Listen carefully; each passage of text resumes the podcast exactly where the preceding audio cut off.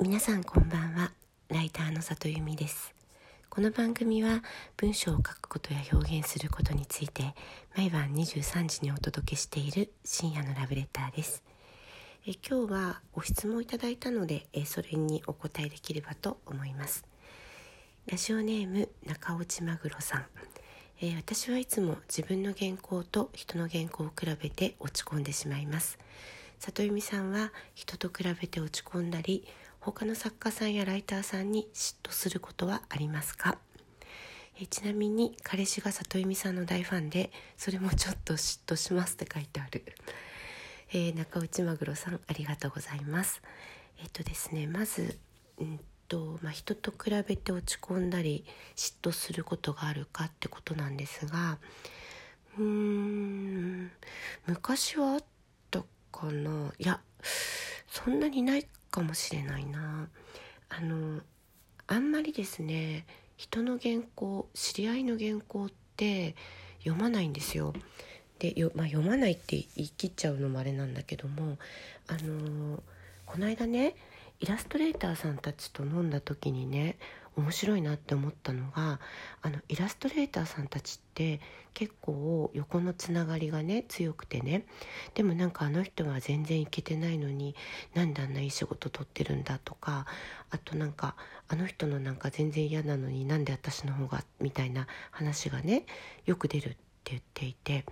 で私はライターの友達と一緒にその話を聞いてたんだけどよく考えるとライターってそういうのってなくないってって話になってでなんでないんだろうってそのこと話してたんだけどおそらくですね原稿を読むのってイラストをねパラッと見るよりねすごい時間がかかるし疲れるしえー、友達が書いた原稿全部読んでたら、えー、自分が書く時間なくなっちゃうからかなって思ったりするんですよね。なので人のなんかこう読んで落ち込んだり嫉妬したりなんか批判したりあいつ下手だって思うほど人の原稿を読んでないかもしれないと思います。でもちろんあの世の中に出てる書籍は私まあ書評もしているので読んでるんですけれどもで知らない人の文章には嫉妬はしないですね。まあ、なぜなら嫉妬って感情って近しいから半径5メートルぐらいの中にいるからきっと嫉妬ってするんじゃないかなと思うので、えー、いずれにしても近い人に対しては読まないから嫉妬しないしえー、遠い人に対しては近くないから嫉妬しないって感じかなというふうに今話しながら思いました。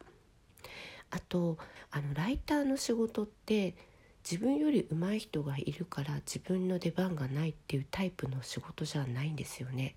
まあ、つまり、えっと、仕事量の方がライターの人数より圧倒的に多いと私は思っています。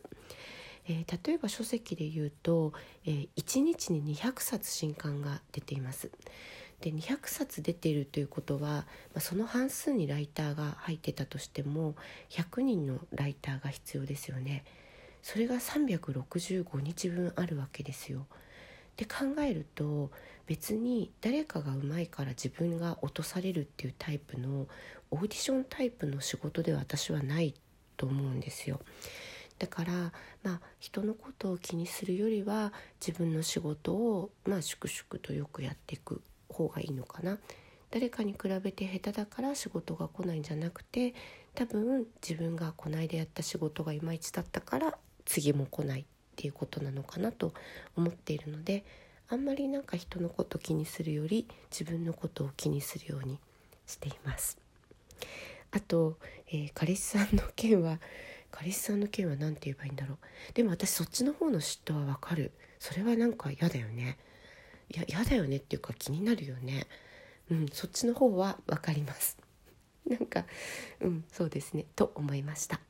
えー、ご質問いただきましてありがとうございます。中内マグロさんまた聞いていただければ嬉しいです、えー、彼氏さんにもよろしくお伝えください、えー、今日も来てくださってありがとうございました。また明日も23時にお会いできたら嬉しいです。ライターの里由美でした。